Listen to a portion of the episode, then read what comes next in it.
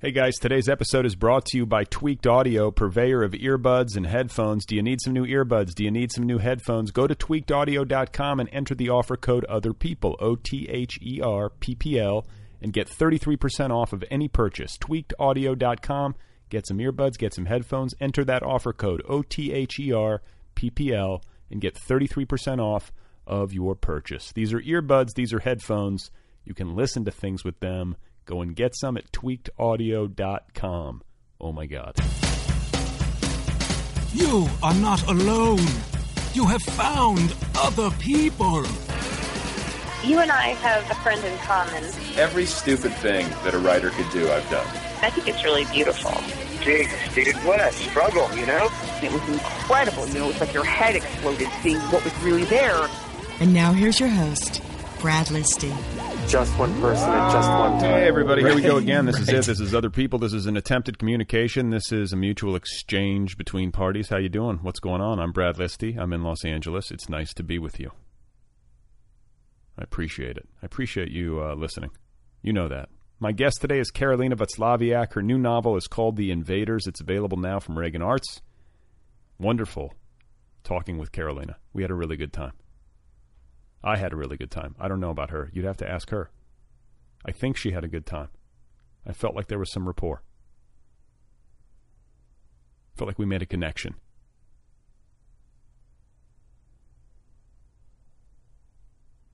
Don't forget to sign up for premium. This podcast uh, has a premium subscription model. So you get 50 episodes for free, the most recent 50 episodes for free.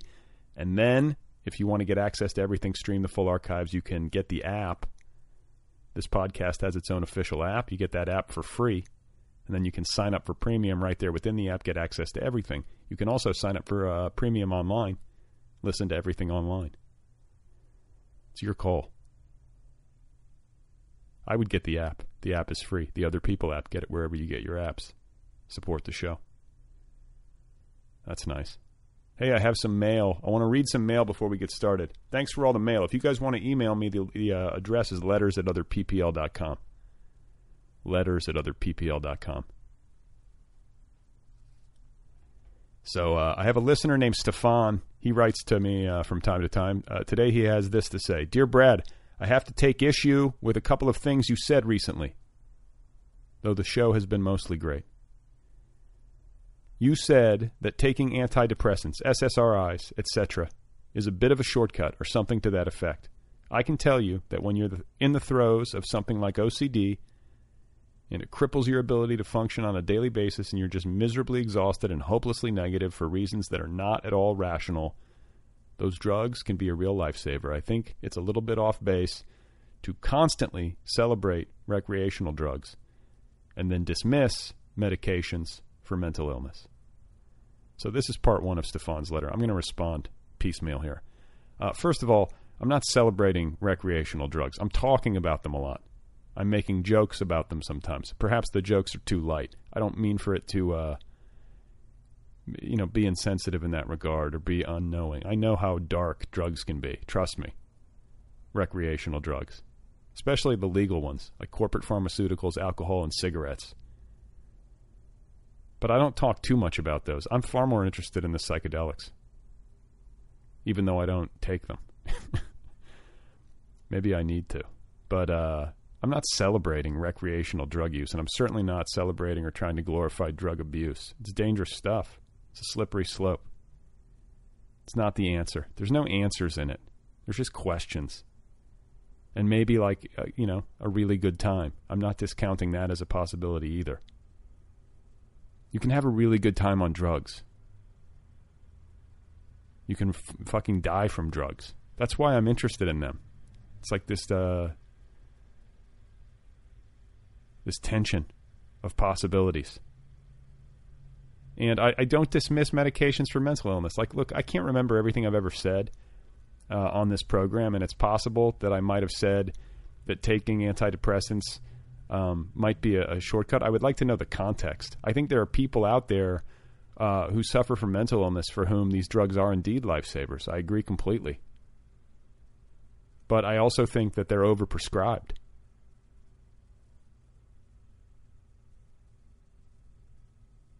It's not all one way. It's gray. You got to figure it out. I mean, like, do you really need these things? If you do, take them, by all means. Or are you in like some side of you know some sort of cycle of dependency where you know you just want to take a pill and hope that it'll solve your problems rather than actually addressing something, doing the work, hoping that a pill can be a shortcut to actually having to dig in. I think that's what I'm getting at, you know? This desire we have for speed and uh, for shortcuts. We try to address our like existential crises and inner selves, our suffering.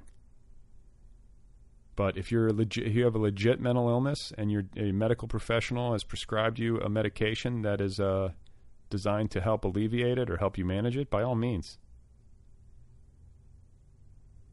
And be and if you're out using drugs recreationally, I would just say be very very careful. Very careful.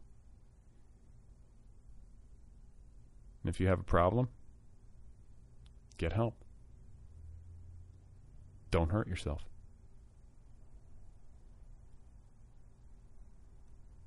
I hope that clarifies it. So Stefan's letter continues. Then, he writes, the other thing that you said, or the other thing was that you said there's really something to a lot of people thinking good thoughts for you and praying for you. Assuming those things do make a difference, it doesn't seem right to me that you should be able to crowdsource positive thoughts into success or health for yourself. What about the person who doesn't have many friends or family or followers slash listeners who's suffering from some dread disease or, or has a sick loved one? Are they less likely to get the benefits of positive energy because they don't have as big of a fan base? All best. Love the show, Stefan. So, you know, I get it. I think people who are, uh, you know, sick and lonely and, uh, you know, removed from society, they get prayed for a lot. Maybe more so than, way more than I, you know, way more than I ever would. That's all, you know, every church, people all the time are praying for the sick and the needy. They might not specifically get their name called out, if that's what you're referring to. And you know, I don't want to oversell it. I don't know if this stuff. I mean, how can you ever possibly know? I just have a hunch that like when people are thinking good thoughts and sending energy uh, mentally, like I think thoughts are a form of energy. If people are thinking positive thoughts for you in mass, somehow, some way, in whatever weird, subtle uh, way that the universe and uh, its phenomena are connected, that it has it gets to gets through somehow.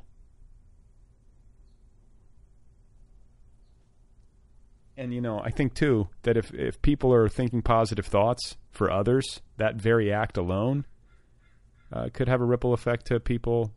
You know, not specified in the thought itself. Meaning, like if everyone's thinking positive thoughts for you, Stefan, and there's 20 people thinking positive thoughts for you, yeah, maybe you are a beneficiary of that. But I think the other people who might come in contact with those people would benefit from the simple fact that these people are thinking positive thoughts for someone else and are engaging in a uh, compassionate act. I don't know, man. it's fucking with my brain. I'm not trying to crowdsource positive thoughts. It's just like when you're going through some shit and you're like, oh, please think good thoughts. That's it. Anyway, thanks for writing. I appreciate it. And thanks for listening to the show. So let's get to the show, shall we? My guest, once again, is Karolina Waclawiak. Uh, she's an editor over at The Believer magazine and uh, the author of a couple of books, the most recent of which is a novel called The Invaders, critically acclaimed, generating buzz out there now from Regan Arts. And uh, just an absolute delight to uh, talk with. And I hope you enjoy this one. Here she is, folks. This is Karolina Waclawiak. That sounds fancy. It's. I was behind three Bentleys.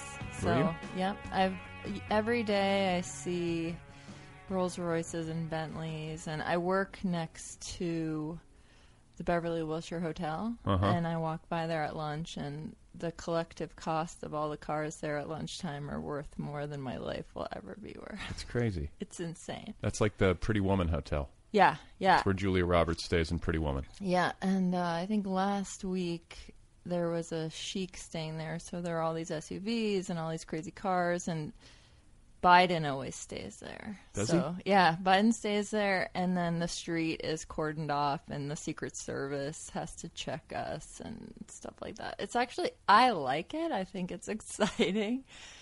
But we're always looking out the window to see if we're going to see Biden. It, it's crazy, though, because you'll look into these SUVs, and it's like dudes in suits with AK 47s or whatever Yeah. assault rifles they have on their lap. And Beverly Hills is so strange to me. It's so strange.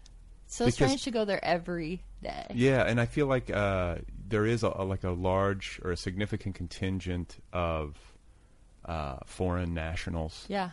Like very wealthy foreign Yeah. nationals. That that's like where they just hide out or have a second home. Yeah. And then you have the the really wealthy foreign tourists. Yeah. Well, I drive my my route to work is up and down Rodeo because the office is What do you do? I work at a law firm Okay. uh, in music and in film. Are you a lawyer? Yeah, right. No. Oh, I work. I have enough debt to be a lawyer, but not the. Uh, You have law school debt. Yeah, I have law school debt for writing. okay. uh, but it's like, but it's a good. You, like it gets you by. It gets me by. Everyone's super nice. Uh, it's like best case scenario. How did you land it? Headhunter. Really? Yeah. Like they, you hired a headhunter, or they found like what a headhunter? How does that work? That well, sounds I have, severe. I have friends who work in the entertainment industry, and there's headhunters for entertainment jobs. And so when I got back here last January, I hit up a friend, and she put me in touch with this headhunter that only places for law firms. Okay. So I work with two paralegals, and it's been really interesting actually to see the legal side of the business, which I really didn't understand very much of. But being in a, from a you know writing background, I don't think anybody talks to you about the business, uh, and so it's been a really interesting education in terms of like what you should be after in your deals and stuff. What like should that. you be after in your deals? All the money. All the money. you know what? To me, I think it's important to have points, back end points, however you can. You know, and so perhaps I'll take less money up front on a project just to say, but I want back end points. Have you ever gotten back end points on anything? Yeah. Uh, so I co-wrote a project that is c- coming out next year. We finished filming and editing and stuff. And Is this uh, like a studio film? And no, an- no, it's an indie film. an indie film. But uh, yeah, so I was able to sort. I don't have an attorney or whatever, but I was able to know this is what I should be asking for. And I think nobody likes to talk about money or are very I. I love to talk about it. Yeah. Or deals or like what's standard or what you should push for, and maybe you'll get less than that. So I was able to sort of advocate for myself and say, these are the things that I want. And you got them. Yeah. You drive a hard bargain. I did. you have to educate yourself. You do, and I think people, uh, you know, it's hard enough just to write the thing, and it can you can be preoccupied. I think justifiably with the creative part of it, yeah. but then there's the whole business side of it, where you know the art and the commerce meet, and if you're not uh, knowledgeable, somebody else probably is. You can get taken advantage of easily. You know, Right. you sort of owe it to yourself to know that stuff. Yeah, and I think I come from a place where I just feel lucky to be a part of it or something, or I used to feel that way, and I think now I'm much more. I say no to things which I never used to do before. If I think like it's not worth my time, before I thought, well, everything is w- worth my time because it'll do something for me, even if it's takes more time than it's worth. Um, and now I've just, you know, I've become choosier and I've become, I guess, uh, some. I don't want to say bitchier, but sort of like, no, Yeah. I'm not putting up with what do this. people? Uh, what do you mean, like journalism jobs or screenwriting jobs or all of the above? all of the above or even like book stuff if i if i feel like you know uh i'm not getting what i've put in then i'm gonna make a fuss and i think we're all told to be nice and to be like the nice author you don't want to cause trouble but you nobody cares as much as you do nobody is ever going to care as much as you do Right. about something Especially And- about your project. Exactly. So if you're sitting back and you're saying, "Well, I think they know what they're doing. It's okay." At the end, it's all on you because your name is on it, and um, if you haven't advocated for yourself properly, you're the one stuck with what happened.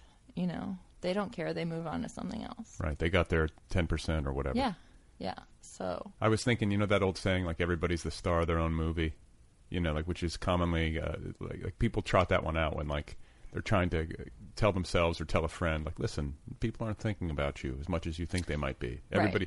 So I was thinking to myself, like, everybody's the star of their own movie, and then I was thinking, and in Los Angeles, which is you know the epicenter of the movie business, is that even more so?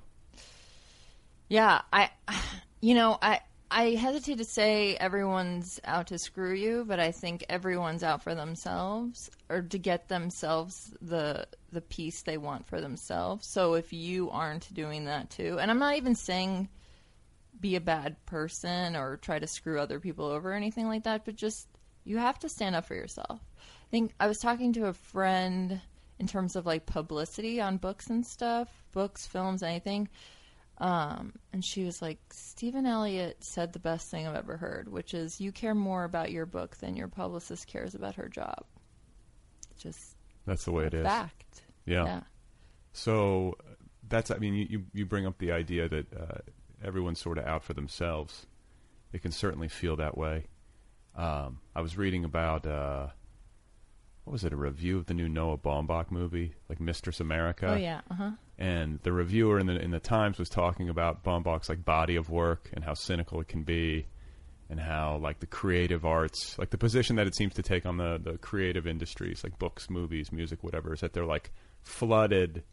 They're over. They're oversaturated. There's too many people fighting for too little pie, which Yeah. turns people into assholes because they're sort of like all fighting for the same piece of pie.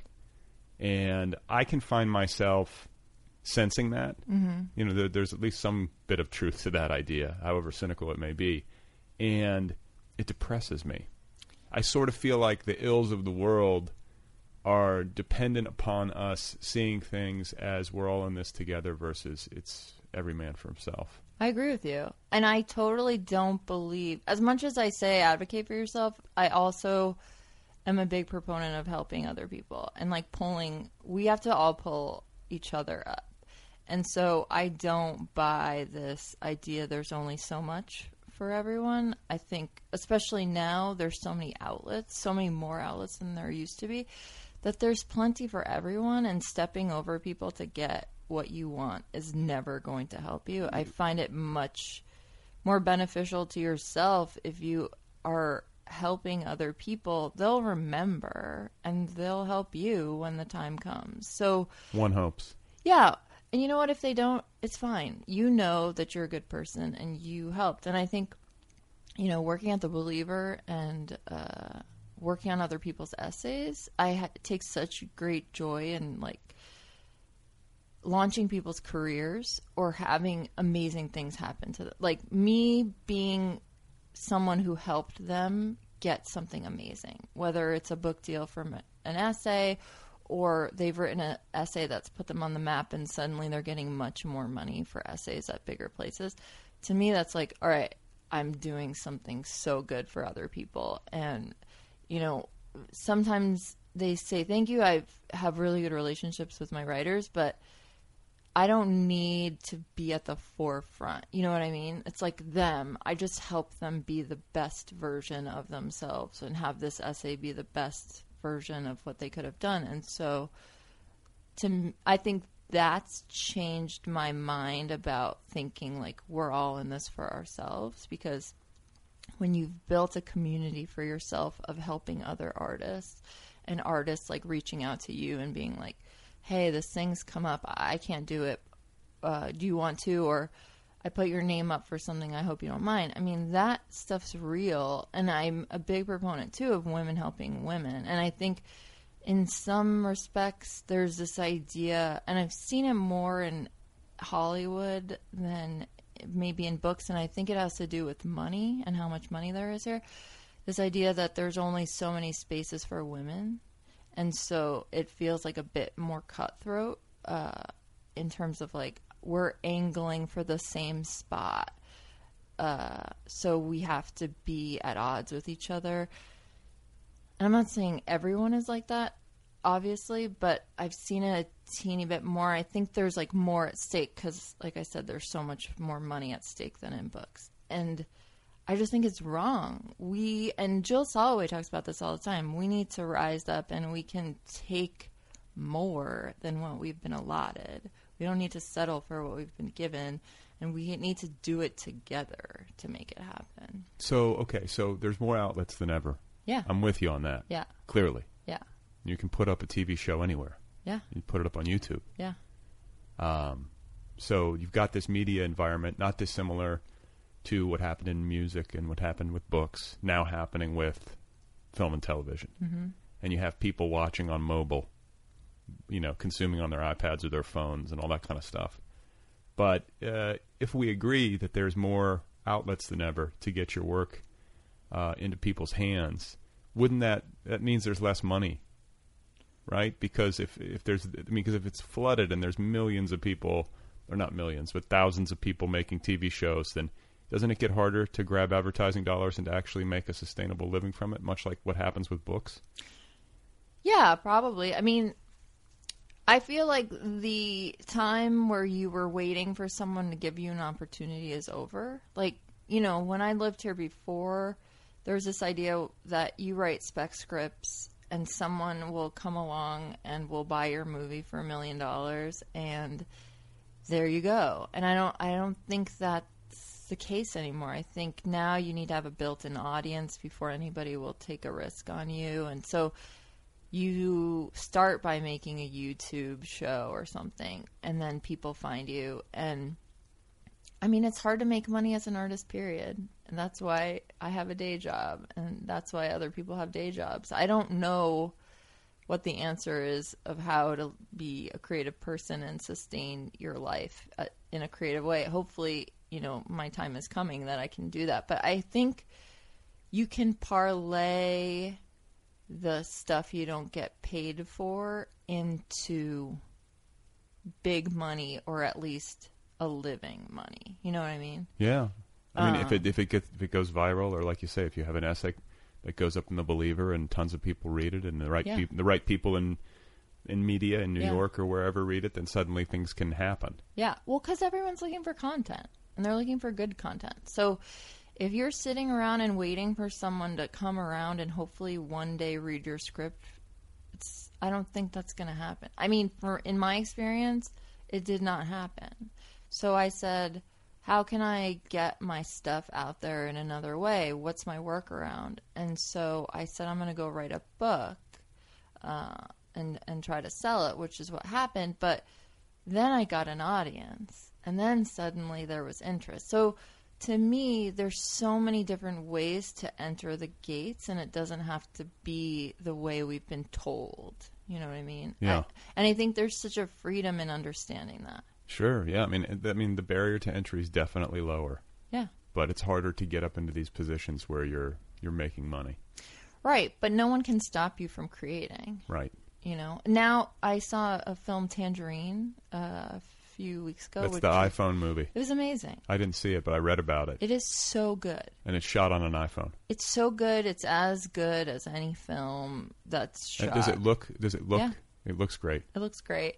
The story's fantastic. It was amazing because I was watching it and I felt this sense of nostalgia because I worked in Hollywood in the late 90s at a needle exchange in that neighborhood. We talked about that Yeah, the last time you were on the show. Yeah, And so I'm watching it and I was like, "Oh my god, I remember that neighborhood so well." And it's like that's over in. What is it over in Hollywood? Where they filming? yeah, uh, Sunset and Highland. it's like my old. That's like my old hood.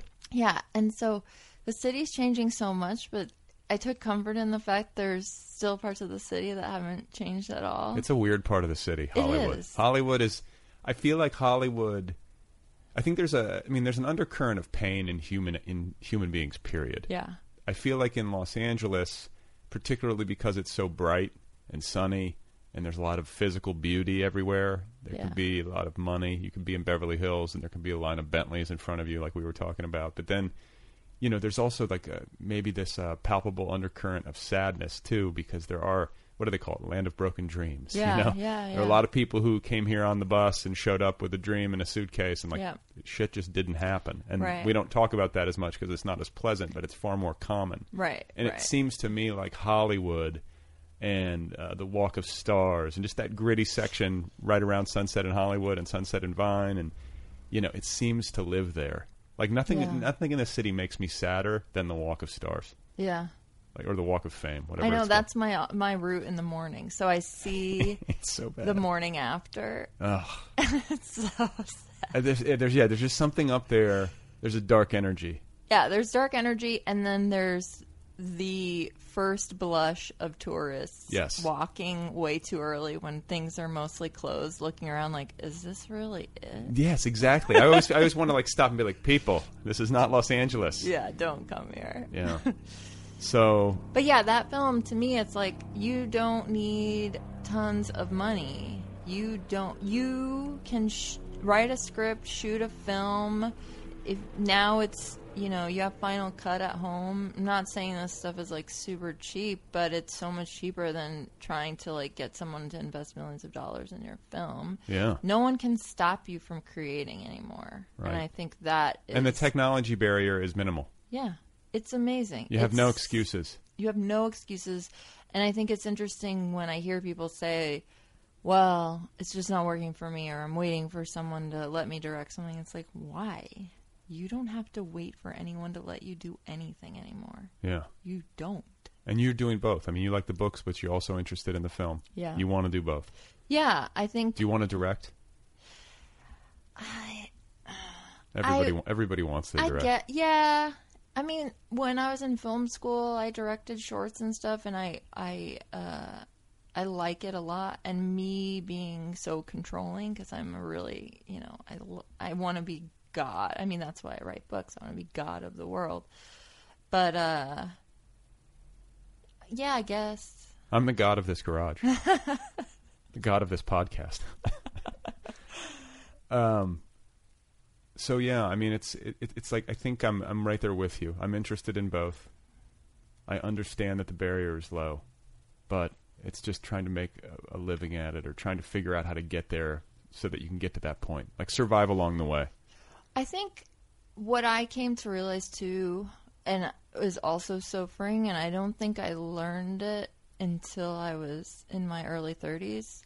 This idea that no one owes you anything is like the best lesson I've ever learned. Nobody owes you anything. Nobody needs to give you money. You don't deserve to make a living as an artist. This idea uh, that we believe we deserve things because we work hard is utter bullshit to me. I think you're lucky if you can live as a creative person and just subsist off that money. But if that's what's standing in your way from creating, like you're we're never going to create in the first place. The If fact what's standing in your way? that you can't make a living as an artist. So I have a full time job, and then I also edit The Believer, and I write, and I, you know, write films, I write uh, books. I could say there's a million reasons why I shouldn't have time, but I make time because I want to do it When do you make the time? Evenings uh, or weekends. Like I don't necessarily have a social life, but I've decided, you know what, I partied in my late twenties. You're like, I haven't been out in seven years, but I'm getting go- books done. I go out when I feel like it, but I also understand that th- some things are a waste of time. Right. You know what I mean? And plus, like going to bars or doing like if you've been, if you've done that, you've done that. I had so many blackout nights in my late twenties that I don't need to do that. I feel the same way. I feel like I got it. I did, did it. I don't feel like I left I- anything on the field. Yeah, I doubt it's different now. Yeah. So Right. I did it. It's timeless. The experience is timeless. You can always go back and relive Right. it, but I mean, there's no hurry. Um, and I hear you. I think that's like a really healthy approach. You know, like nobody owes you anything, um, and just feeling lucky to be able to be even like quasi creative in your life is an Yeah. extraordinarily fortunate set of circumstances on this planet. Yeah. You know, to feel like you have that, like even as an option. Right. I can forget that. I f- there's a part of me that's feeling bad talking to you about this. I'm sorry. no, but it took me a long time to learn that because in my 20s I was like, but I'm writing great scripts. Why is no one buying it? It's like nobody needs to buy this from me that but that shouldn't stop you from creating. And so there was a point in my 20s when I started spiraling, I stopped writing. Because I basically said, what's the point? No one's going to buy any of this. I'm never going to be a successful screenwriter. So what's the point of even doing it? And then that started my two year trajectory of like drinking and doing drugs and stuff. So And- maybe I need to have this two year thing where I just go start blacking Go out again. and I realized after the two year period, I went to grad school uh, as a way to sort of save myself and then put myself further in debt. So I don't know if that was the right decision, but I extricated myself from the situation. But I realized How bad was it? Were you like, holy shit, I'm the things are getting dark. I'm waking up in puddles of my own vomit and Yeah, like driving to work and you're still drunk. uh huh. and you're like, it's Monday. All right.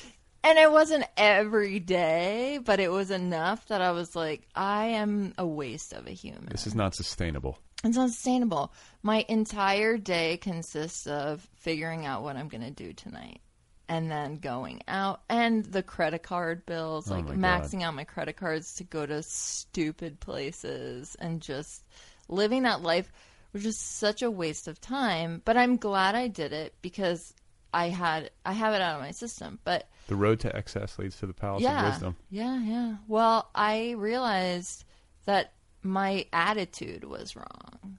For me to think I'm doing this for someone else to either give me permission or to give me the opportunity to take the next step or to give me money was not the right reason to be trying to create art. That's not you. And I remember in uh, undergrad, all of my professors saying, um, if you're in this for the money, get out now. Like, leave school. Because it's such a long, hard road that, Good professors. yeah, if that's what's sustaining you, that's going to run out really quickly. Yeah. And, you know, one of my professors said I have a garage full of unproduced screenplays. I'm A s- garage? yeah, like I'm still doing it. How many is that? hundreds. I have like 13 scripts that I had written and thinking like each one is genius. Why aren't the why am I not like the queen of indie films or whatever? But it's like no. But You- let's think about who the like the king or the queen of indie, because for some people that shit happens, and you It ever think, does happen. Why? Why for them and not for you? I mean, if I'm going to be real about it, often it's family money and the time to be able to create and the time to get money to make a film. And I'm not that person. And so it took a lot of understanding on my part to realize I can still get there. It just won't be as quick. Right. And so to me, it's last man standing. And it's always been last man standing. And if I can endure and keep going and not lose sight of the fact that I have a point of view and I have stories that I want to tell that are worth hearing, then I can keep going without getting that break early in the career. You ever do you ever think to yourself, everything's been said before. You ever have that thought? Yeah. How do okay? It seems like you're good psychologically. I- tell me how to tell me how to like turn that one around for me. I guess I don't know. I know, okay, so for my first book I wanted to write about the immigrant experience and like how many immigrant books have made won Pulitzers and stuff. So like what do I have to say about anything that's remotely new? And so I thought about what's the question I'm trying to answer for myself about this? And then it became like how how much of our cultural identity is a part of our whole identity and can you change that and what does that do as a person uh, what does that do to a person? So then i was able to spin it in terms of like well then what's the story? And so i think when i approach projects i am trying to answer a question for myself. And it might be that at the end of the project i haven't been able to answer the question, but I've posed it and you know turn it around and around and around. And so I think when you approach projects from like a bigger space rather than just speaking in screenwriting terms when I was young because we went to USC it was like what's your what's what's the uh, what's the pitch and so you had to boil it down to an elevator pitch or two lines or whatever That's fun. I yeah, love that's, that. that's my favorite part. I was like D minus, failing out of school because I don't know how to do yeah. that. So when I could move beyond that and realize like I can actually ask big questions about what our life is supposed to be like and why things are so hard, then I can approach things in a new way rather than having like I want to write a book about you know, uh, white people problems in the suburbs. How am I going to make this a new thing? But I looked at it like I want to look at why some women feel sexually invisible and why that's a thing that happens to all women at a certain age and what that does to you psychologically. Well, no, say okay. See, I'm I'm 40 now. I just turned 40. Okay. And uh, I was I, half joking, talking about walking my dog. You met Walter when you Yes. when you showed up. Adorable. He, yeah, he's an adorable little French bulldog, which I sometimes forget how cute he is because, um, you know, I'm busy with the young kids. Take him for granted. Take him for granted. I go out for a walk. I go for a walk with that dog. People are pulling over, Yeah. honking. People are getting up from a uh, a cafe table in the middle of a meal and like falling onto the sidewalk to play with him. Do you know what I'm saying? Like he's like a rock star. And uh, not that I was ever fawned over or received like you know inordinate amounts of attention from people, but I've just been like, uh, people don't even register me. Yeah, I don't exist. I don't exist. Walter. It's about the dog. stealing the show. And is it because I'm just I'm just an old like like young women, you know, because the young women Yeah. love a French bulldog, Yes. and they're just like, oh my god, he's so cute, and like don't co- even look at you. I always what I always say is, what about me? or when they say, oh my god, he's so adorable, I'm always like, who me? And then they're like, they give you the creepy scowl. yeah, he's like, who's the creep with the dog? but you know that I mean that's just a function of getting older. You- I mean, I, I sort of accept it. I don't even know if it's necessarily.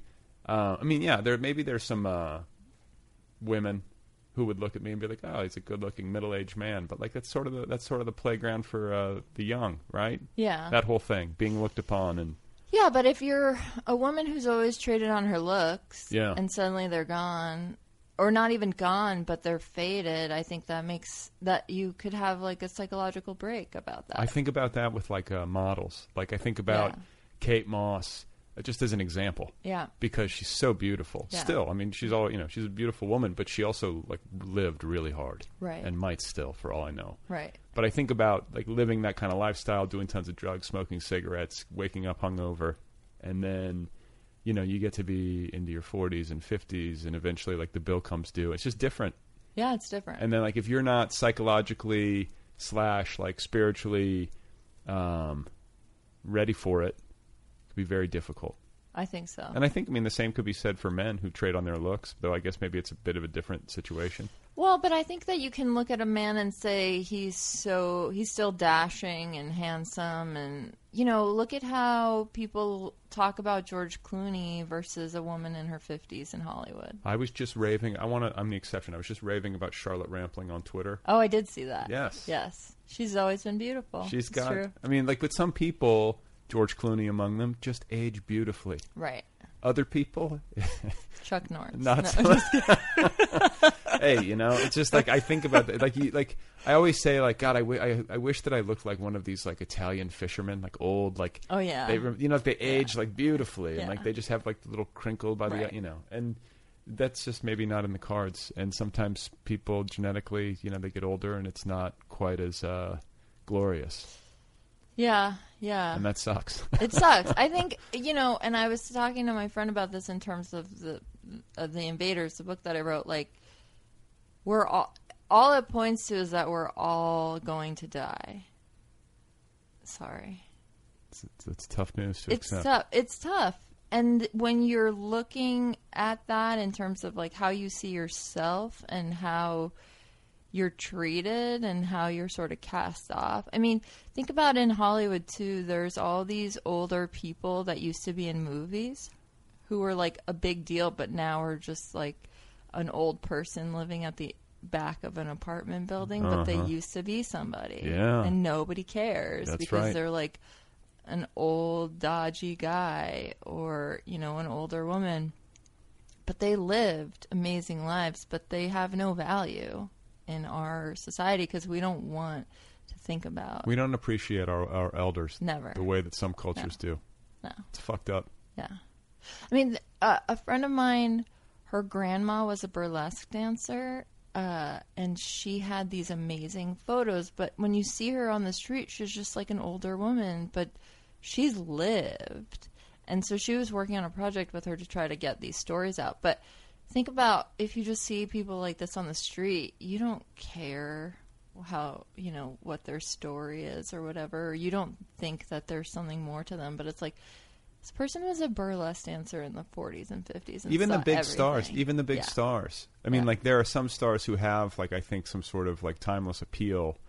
Um, but even even then, I mean, Charlie Chaplin, I think of, or you know, some of these old movie stars, Barbara Stanwyck, or you know, they can maintain a, a certain fan base. Lauren Bacall. yeah Um, but you know, a, a lot of people I would bet, like my daughter and her generation, and you know, my son. Like I, I could imagine a day when they wouldn't even know who these people are. I don't know who all the old movie stars of the day were. I mean, I probably know more than most because I have a film degree, but right um, it just goes. Yeah, and then think about like the second tier people who aren't the super super superstars, like just starlets that are living in one bedroom apartments around LA right now. Yeah.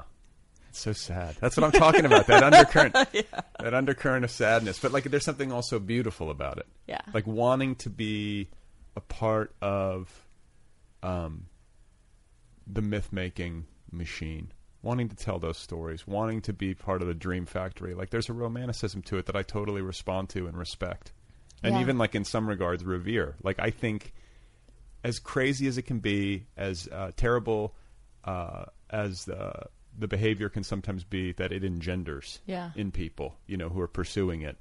Um, there's a beauty to the pursuit. There's a beauty to uh, this place. I mean, that's why I love film. You obviously love film. There's a mythology to it that is just it's part it's part of our culture, it's part of America. It's part of this idea that some girl could get off the bus from Kansas and become a movie star, you know, be found and that you can be found, you can be plucked out of obscurity and suddenly be someone. And I think it all comes down to I think about this all the time, this idea of everyone just wanting other people to know they exist. I think I think that's why internet trolls are, you know, wreaking havoc online, but it's just this like inherent need for all of us to ex- exert the fact we exist. That's it. That's it. Everybody, I mean, the internet troll or not, uh, author, screenwriter, director, tweeter, Yeah. podcaster. Yeah. We're all just being like, hey, Yeah. gonna die soon. Yeah. I was here, I was here, yeah. made a little bit of noise. You know, I just want you to know that I existed.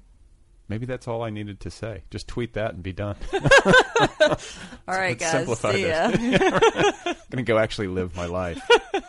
um, so you moved here from New York. I think last time we spoke, you were in New York and you were preparing to move back. yeah. How how has it been for you? It sounds like it's been fine. It's been good. Uh, you know, I there was a point in when I was living in New York where I just got really depressed because I just felt so trapped and I was taking the subway every day and that just basically kills your life. Uh Why? it was always breaking down. At, you know, I I say that after Sandy, I just couldn't handle it anymore. Um you know, that was just so psychologically damaging to me to see half the city, you know, Manhattan had no lights. It just felt so apocalyptic and there were long gas lines and people were just losing it and people had lo- lost their homes and it was just chaos and everything even our area in Williamsburg didn't lose power, but people were coming over from Manhattan on bikes and stuff and staying with us, and sort of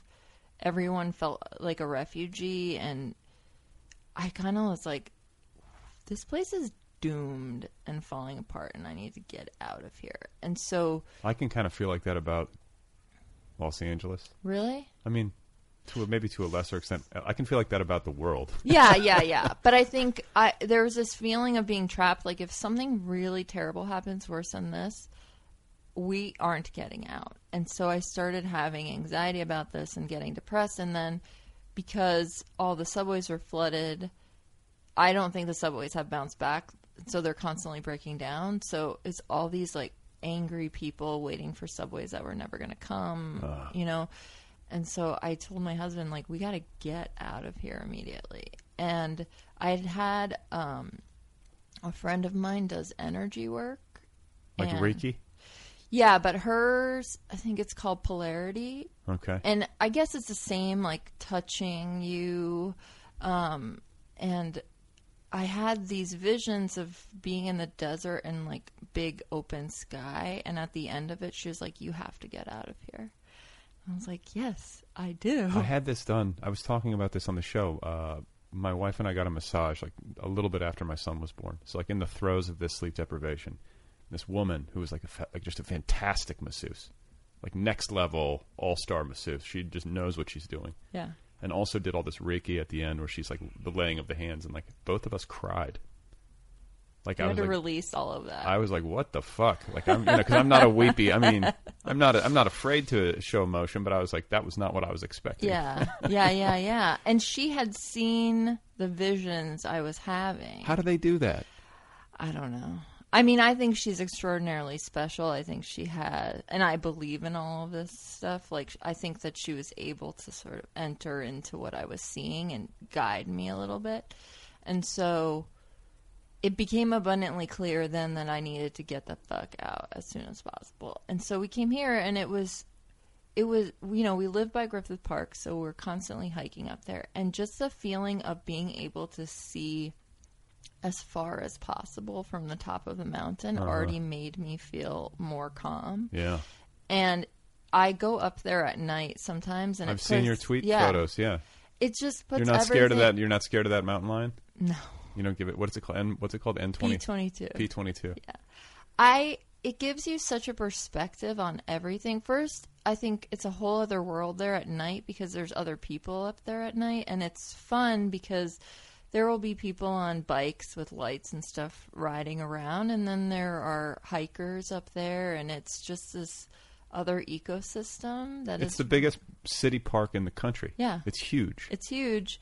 And a friend of mine uh, takes me on all these side trails and stuff, and you just feel like you you're able to have perspective on the city. You're able to see like where you belong in you know in this grid, and um, I think it's so important. And I and I feel like in New York, I wasn't able to get that perspective ever. So that, and I started doing TM, and I think you have the ability to. Did you pay? I didn't go through the center. I had a, like a guru who does it on her own. And just gave you a mantra.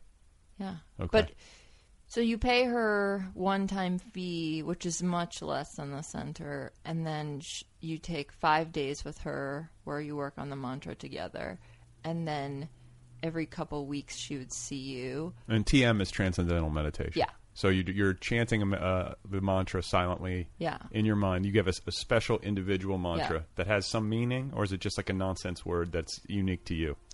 I don't know. I assume it's not a nonsense word, but uh, I haven't thought to look it up.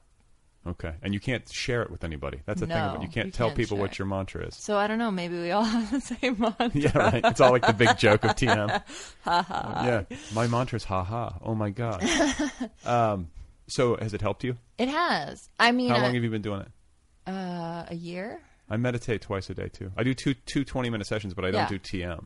Oh, you don't? No, but I mean, like, I mean, I'm using mantra, but it's just like inhale, exhale, Oh, interesting. calm, ease. Like I just use these words, and I just like have a cycle of them, and I go back, you know, and I, Yeah. and I, ha- you know, if I lose it, then I just start over, and it, it's not, a, it's not any different, really. No, it, that's concentrating on the breath, whereas TM concentrates on the mantra. But Right. or you don't even concentrate. It's You just say it silently. yeah, it's the my guru says it's the easy ride. You don't have to like you know, even when I was freaking out early on, saying like, "Well, I'm having all these thoughts when I'm supposed to be having, saying the mantra," and she's like, "Chill out, it's fine." Yeah, that's the that's it. yeah, that's it. That's sort of what it, that's sort of what meditation is. It's like And I an- was like, "I'm doing it wrong." Yeah. She's like, "No." that's the way it goes. And you, some days are better than others. Yeah, some days I go really deep and I can't believe it's I've gone over time and I'm like, "Oh my god, that was amazing." And some days I open my eye a little bit I'm like, three minutes? Yeah. when is this going to be over?" Right. um, that's cool. Yeah, no, I do that. I've been doing it for a little over three years, three and a half years. I just feel like in LA you have time to fix yourself. I hope so. I think that like, to me, to me, it's like this is something I should be doing. Like, in whatever it happens to be, like that that part of myself needs to be taken care of, just like I need to brush my teeth. Yeah. Like, Yeah. why would I not do something on a daily basis just to like have a moment? For yourself. and then and then it feel like it I feel better. Like Yeah. I I personally like I notice it a hundred percent. I notice when I don't do it, Yeah. which is maybe even more telling. But it's like that's the way I make sense of it. Like it's like brushing your teeth. You got to do that, Yeah. I can tell my anxiety is much higher when I don't do it. right? And everything is falling, you know, everything's crashing and burning. We can take 40 minutes a day to Yeah. And the thing too is that like it sounds like a lot, you know, but it's really like twenty minute pocket. You spend so like you spend twenty minutes easily dicking around on the internet. Yeah. Like you just lose those. You lose forty minutes of dicking around time, and you just sit there, and uh, you know you it, you can get a little antsy, and it can be a little bit uncomfortable if you start to like be confronted with whatever anxieties or weird thoughts you might be having, or loops, or Yeah. imaginary arguments, or all the things that we do in our head. But um, eventually, you settle down. Yeah. And I think you need, especially, it's the first thing I do in the morning. And so I, it's sort of like a palate cleanser. And I meditate with crystals too, which is What's that mean? so there. I- started going on this crystal meditation in Silver Lake, of course. Uh-huh. uh and this amazing uh, crystal meditation uh, woman, her name's Jessica Snow. She's just like so full of love and light and just like how are you real uh and she just is the kindest person ever and she wants everyone to just What's her name?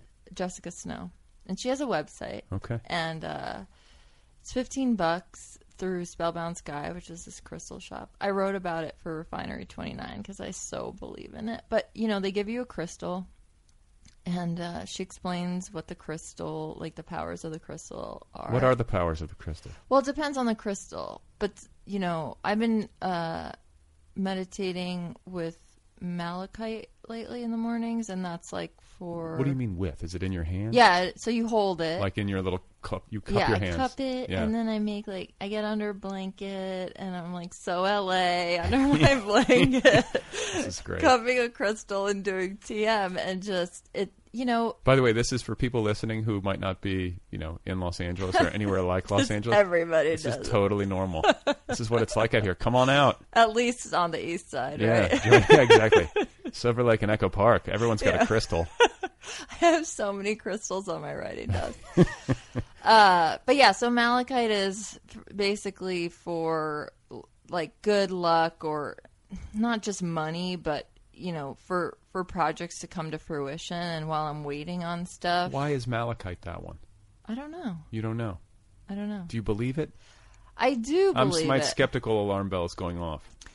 You know, there's certain properties of certain crystals. I think that some people probably in, you know, crystal shops in vacation towns will say like take up this malachite and you'll like get rich. That's not what I'm talking about. I'm talking about like uh essentially putting positive intentions into the air. And so maybe you use it through this crystal as a way to ground yourself and say, like, my intention now is for me to have the self confidence to finish this very difficult project or something, you know. And so you're you're you're taking 20 minutes to basically tell yourself you can do it and you're holding this crystal and I think look often I think all this kind of stuff is just like a placebo pill too. It's the hooga booga. It is, but whatever works, Right. you know. And so, But see, I, okay, crystals I would say could potentially be meditation. I don't. Th- I think meditation is legit yeah, in ways that like this other stuff.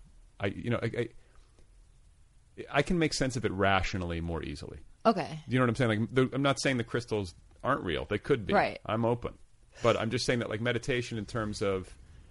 Um, so hard to talk about this stuff without sounding uh, convoluted or, or tripping over your words. But if meditation is, is a kind of energy, and it's the energy of just being aware of what's going on, yeah, uh, or mindfulness is a kind of energy, is what I'm saying. yeah, And it's the energy of just knowing what is going on in your mind, all around you, in the moment. right. Okay?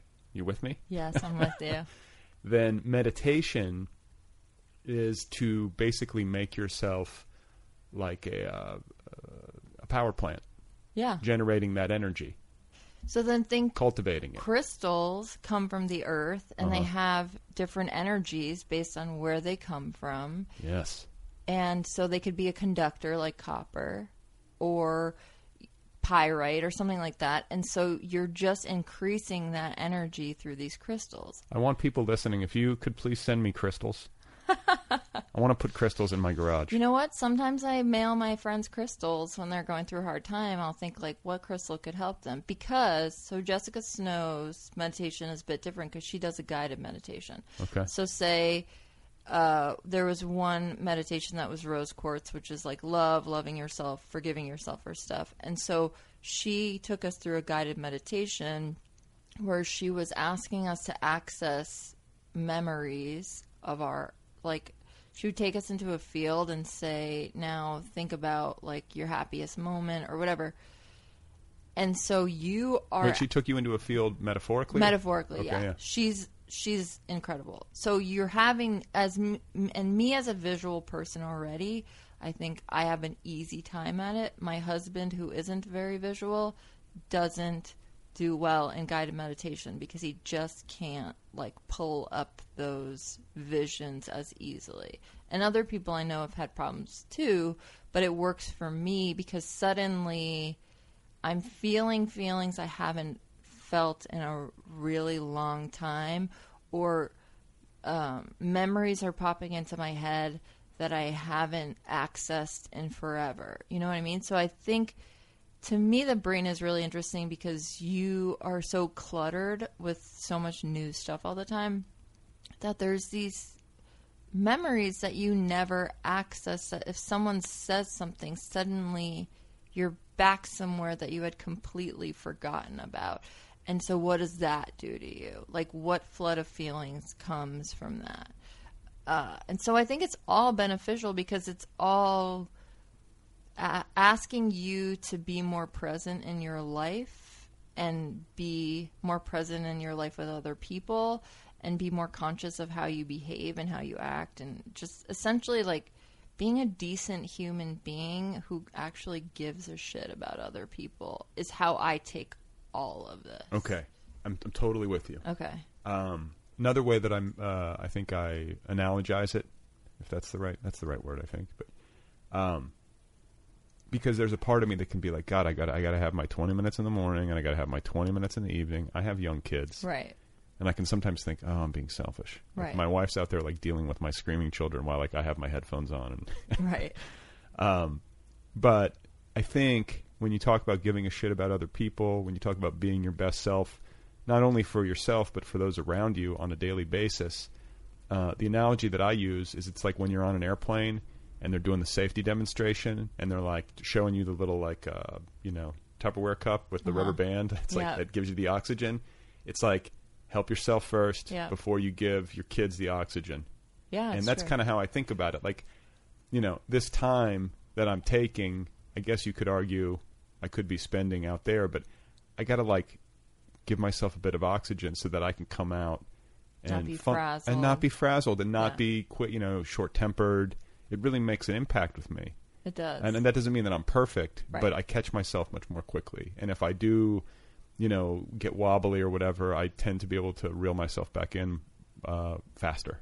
Yeah. So it's like you kind of do have to take some time. And if your life is so busy, or like it sounds like that was kind of maybe the situation in New York, um, where you're you're not able to breathe, for- Yeah. then it's going to be difficult to be happy and to be able to make other people happy. yeah, I was completely depleted in so many ways. And so I was short tempered and just didn't have anything and didn't care about anything. And so here I thought, like, how am I going to rebuild myself?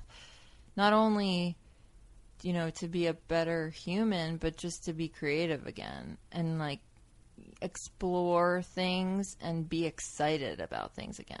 You know, I think when you're constantly just trying to hustle, you forget why you're doing anything. That's where I'm at. I need to. I'm in a bad space. I need to get back. I think I'm. Par- I'm just really fucking tired. But You're tired. You need some crystals. You're tired. I need some crystals, and I need my son to sleep more than three hours at a shot, and I'll be back. Um, it's all part of the fun. I'm not complaining. Uh, I'm complaining a little bit. It's fine. Um, It's reasonable. your tattoo on your right arm. I want to try to describe this. It's a beautiful woman Thank you. with uh, an ornate, flowered head- Butterflies. butterflies Yeah. in her hair, Yeah. and it's on your right shoulder. What, what what's that all about? Uh, my friend Miles Carr is a really amazing tattoo artist in Brooklyn, and I had this idea that I just wanted a woman with butterflies for hair, like this, just like beautiful youth. Um, and I was gonna do my other arm, maybe soon, as sort of like an older woman with butterflies over her face, because they're they're beautiful, but they're also um, uh, what's the word? They e- eat decay. You know. Butterflies eat decay. Yeah. Okay. They're they're they're beautiful, but they like eat shit. Do and they? eat decay? Yeah. I didn't know butterflies ate shit. Yeah. Ladies and gentlemen, you heard it here first. All right, that makes me think differently about butterflies. I like knowing stuff like that. Yeah. And I have crystals. He did. Oh, look at that! You even have a crystals tattoo. I have crystals tattooed. See, I'm you. I, I'm very susceptible to anything new age healing, health trends. Like you know, like the whole like have a glass of red wine every day, like anything Right. like that. Like I'll latch onto. So Yeah. now I'm. I give me a week or two. I'm gonna be deep into crystals. You'll feel a difference. Okay. Even just kind of like your mind is is like I feel a little I feel safe. Or like I know that that that that it's there to help me and that maybe it's emanating some kind even of if it's energy. just like some sort of like placebo That's talisman saying, even if it is like it's a it's a concrete object. It's a physical object that you can hold that is associated with a certain positive mind state or kind of energy Yeah, people have worry stones. Like we need I think that we need tactile objects to either put you know negative energy into to sort of just get it out or just to have this hope uh, that it's doing something. Yeah. I mean, it's with everything. It's what is the basis of religion is that we hope something can help us. right Uh, so, you know, I'm not a crazy new ager or anything. I, I draw the line, but to me, it's like, why not? A, they're they're uh, I I believe in the energy of them, and B, they're beautiful to look at. So who's losing here? right, Right. and they're, they're not that expensive No, right? they're not expensive, Yeah. and you just it's not cost prohibitive to have a set of crystals in your yeah, and of course, you know, me being me, I all my girlfriends now have crystals, and we kind of just like have our crystals, and we believe they work, and we it's go like to coven. We are, yeah, yeah, yeah. But. We also like check in with each other all the time, and we also say like, "How are you doing? I feel like maybe things aren't good for you, so I'm gonna think about you and send you good feelings." And will you do that for me? Can you tell the coven to whip up some crystal energy for me But really, like, how often do you sit there and say, I want to make sure everyone's okay, so I'm going to just do check ins to make sure they're okay? And I think you that mean I, you mean uh, actually like calling them or you- Yeah. okay yeah, I'll say, you know, I haven't heard from you in a while. Is everything okay? And I think that's another thing that we don't do enough. I know. The at the the slow atrophying of friendships as you get older Yeah. and busier Yeah. is stressful. Yeah. It bothers me. Yeah. There's a part of me like living in Los Angeles in a big city. Um, I wish I had a better sense of community, of friendship. Uh, I have friends. I have lots of friends, and I know a lot of people in this town, and I love them. But I don't because of the logistics, even of trying to get together. Right. There's a part of me that longs for like a very small, really groovy town. Where you open your garage and Yeah. have like a potluck. I just yeah, and everybody just kind of comes over, and it's easy. Yeah. But then, you know, I've lived in that town. I lived in Boulder. And I remember being like, I got to get somewhere where there's shit going on. Yeah. You know, I was also like 23. So, I think that's it's the push pull. I mean, I remember when I was little in Texas, we lived in a Air Force community. I and- remember this now. Yeah. Yeah, and everybody was friends. And on Sundays in the summer, we had potlucks in people's garages, And and, you used to go kids ran play. rampant. Yeah. Yeah. and we rode bikes, and it was like the Sandlot, you know. Uh, and so that there is this nostalgia of I want to live like that, but then I don't think I do. Yeah. well, I mean, at least not for, like, maybe for a summer or something. Yeah, yeah, yeah. Yeah, maybe like a summer summers in Maine in Ah. a small town with like parades, Yes. right? Yes. Americana. Americana. on the lake. Yeah. Like on Golden Pond kind of Yeah, thing. exactly. Crystals on the lake. So many crystals in my boat paddling around. Like, I've always, I've always, uh, like, uh, you know, like, um, what's it called? Crew? Yeah. I want to do that. I've always like somehow if I deal like I want to be on a lake just like rowing. What about just kayaking? That that that's what I mean. Okay. But I, I want it to be like you know exercise like you get up you know those like in, every once in a while in a movie there'll be somebody who like gets up in the morning and they're like yeah, there's still fog on and the there's water. like yeah there's like mist on the water. There's been a murder. Yes. I want that without the murder. If I could somehow arrange it. Um, so I guess like last note, we'll strike a thematic note um, because I know you probably got to get back to work. I should say to people uh, that Karolina was nice enough, and I guess your boss was nice enough to let yeah, you sneak she's away. awesome. Um, but you know, uh, with the invaders, like one of the themes I think, and one of the themes like uh, with your tattoos, and one of the themes of Los Angeles, it seems to just kind of course its way through uh, your existence, maybe everybody's existence, is this dynamic between, um, you know, youth and beauty, and old age and death, and the dissipation uh, of all those things. Um, when you set out to write uh, you know, the invaders you talked about, um, you know, women who feel invisible sexually, or is that right? Yeah, yeah, yeah. Um, living in a place like Los Angeles, is it more intense here? Do, does that feeling um, intensify in a place that places such a premium on physical beauty and is such a physically beautiful city? I mean, I know it's got its ugly sections, but one of the things about Los Angeles that I think in some ways gets undersold is just how stunning the landscape is. Yeah, I, it's funny, especially working in Beverly Hills. So I'll go out at lunch and I'll see uh, immense beauty and you know thin, beautiful women, and everyone's wealthy and whatever. But Also, great looking men, yeah, great looking men. Everybody just on point. looking good, Yeah, fashion, Yeah, the Took right the time. handbag. Took Yeah. the time this morning. yes. Um, but I also see uh, the fight to stay young really obviously in the way women dress and just the amount of plastic surgery that I see. Makes me sad. It is because it's like you are, beautiful no matter what. You don't have to wear. That was almost a, a uh, Christina Aguilera song. Yeah. I was about to belt out lyrics.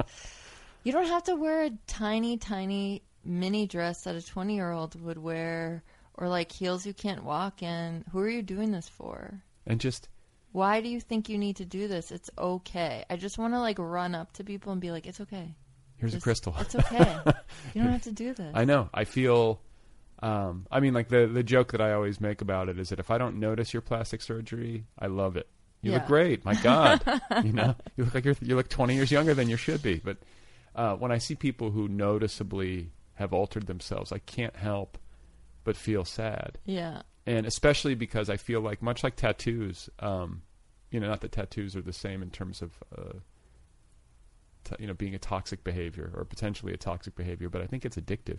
Nobody Yeah. ever gets just one. Right. So you get a procedure and it's like, oh my god, like oh the wrinkles went away, or Right. oh my god they lipoed out like you know however many pounds of fat, and then I think the itch is to go back. Yeah, you know, and be like, oh no, then I'll do this too, and I'll do this, and then suddenly you're the Catwoman or the Catman, and you have like this crazy looking face, and to me, um, that is so like enormously sad.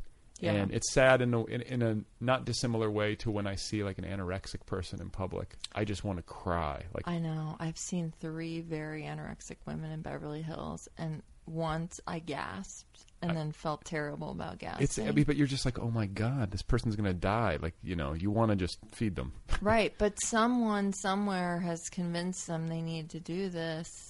And I think anorexia is a mental illness, but I, you know, the doctors who perform the plastic surgery have to stay in business. Yeah. It's in their best interest to think there's something wrong with you. Well, And no, I there's think- a big billboard on La Cienega that says, uh, for a plastic surgeon, it says, fall in love with yourself again. So sick. Or how about the mommy deals to get a tummy tuck? There's like big billboards everywhere being like, get the mommy, mommy treatment, have your baby, and get a tummy tuck immediately. I'll have to tell this to my wife. Yeah. Just like, no, this idea there's always something wrong with you. Right. And when you start at that deficit every day, it's just like, Exhausting. it's exhausting. How can you go? How can you move forward every day knowing there's so many things wrong with me? Right. I love that's a thing. Like, uh, to go back to Charlotte Rampling, like not only is she a beautiful human being, she lucked out in the genetic lottery, but there's something very elegant about the way she carries herself.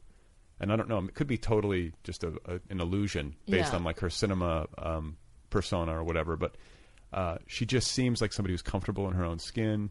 She doesn't. She seems authentic. Yeah, and she has this charisma of like she really does not care what anybody thinks of her. Yeah, and she's old, and she's Yeah. fine to be old. Yeah. you know what I'm saying. She's fine at whatever age she's at, and like this is like what you see is what you get. Yeah.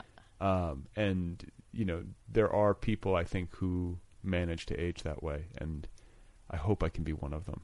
Yeah. You know, as opposed to somebody who's constantly looking back or grasping for something. Um, it would The be way nice. they were. And, and also, um, I think maybe there's a component of that could potentially be, or would seem to have to be, uh, a certain acceptance of mortality. Yeah, it all comes back. It to all death. comes back to death. I mean, because if you're if you're fighting so hard to look young, you know, I think maybe superficially it's like, oh, you want to be attractive and you don't want to lose your youth and you want to be uh, looked at and Right. you don't want to be invisible sexually, but what you really don't want to do is die. Right. You don't want to look like you're 70 because that'll make you realize it's close. It's close. All right. So what happens when we die? Know. No idea. I think that we just go into like universal consciousness in the air. I think we're just all become stardust. All right, let's leave it there. Okay. Uh, let- let's like sound a profound note and then just drop the mic. and. Bye. Karolina, it's such a pleasure to talk with you. Thanks for coming over in the middle of your workday, and uh, congratulations on the Invaders, uh, on the movie. What's the movie called? Coming out AWOL, which I co-wrote. AWOL. Shovel. Okay. Well, we'll keep an eye out for it, and best of luck and everything. And uh, please send me some crystals. I will. All right. Thanks. All right, guys. There you go. That is Karolina Waclawiak. Wasn't that great? The crystals. Go get her novel. It's called The Invaders. It's available now from Regan Arts in a fine hardcover edition. It's also available as an ebook and uh, as an audiobook. You can find Karolina online at karolinawaclawiak.com. Don't ask me to spell it. Just figure it out. Google The Invaders. You know what I'm. You know how to do it, right? You know how to use the Google. You can also find her on Twitter, where her handle is at Believe Karolina with a K. At Believe Karolina. This is her second time on the program, incidentally. And if you, you want to listen to my first conversation with Karolina, that ha- that happened back in episode 233, which you can listen to via Otherppl Premium if you sign up for a uh, subscription or if you're a current subscriber. Thank you to Kill Rock Stars for the music. As always, be sure to check out killrockstars.com. Don't forget about that app, the Other People app, the free official Other People app, the official app of this podcast. It's free. It's available wherever you get your apps. I'm going to emphatically plug the app.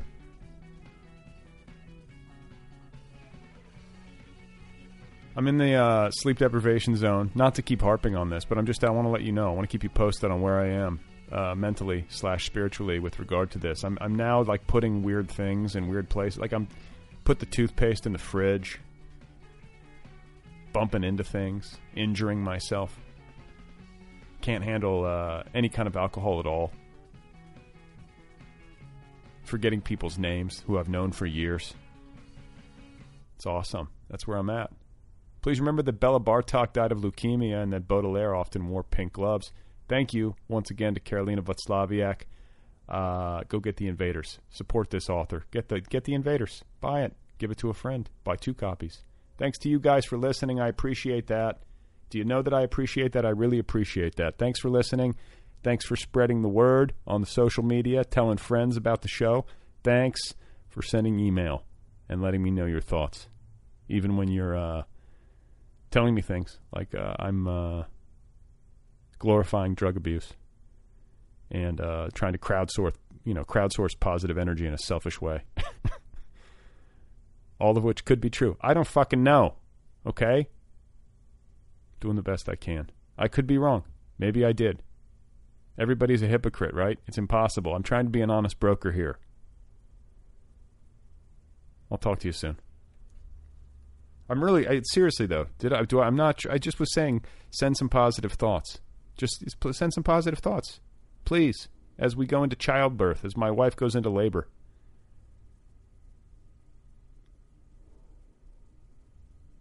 Don't do drugs. Like maybe like I once a year. I think like once a year or twice a year to like clean the pipes in a very safe, maybe supervised way. If you did uh, some mushrooms, I could see that being part of a healthy human regimen. Smoke a little pot once or twice a month. I think that's defensible. I'm not saying I do it. I'm not saying I would want my children to do it. I'm saying it's defensible. And certainly healthier than drinking a bunch of alcohol or uh, taking a bunch of uh, like prescription opiates or whatever the fuck. My God, I talk about drugs a lot on this show. it's an issue for you know America, for the world. Trying to cover up that suffering. What are we going to do with that suffering? Let's just medicate it. Medicate it until it goes away. Medicate the suffering.